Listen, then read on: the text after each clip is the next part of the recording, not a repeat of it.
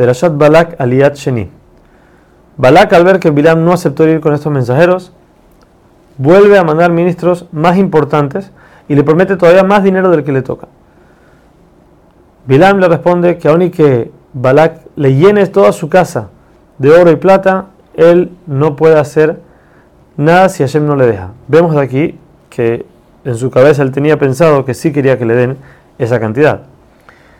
De vuelta en la noche, se le presenta a Hashem a Bilam y le dice, mira, si tú quieres ir con ellos, puedes ir, pero que sepas que solamente lo que yo te voy a poner en la boca, eso es lo que vas a poder decir.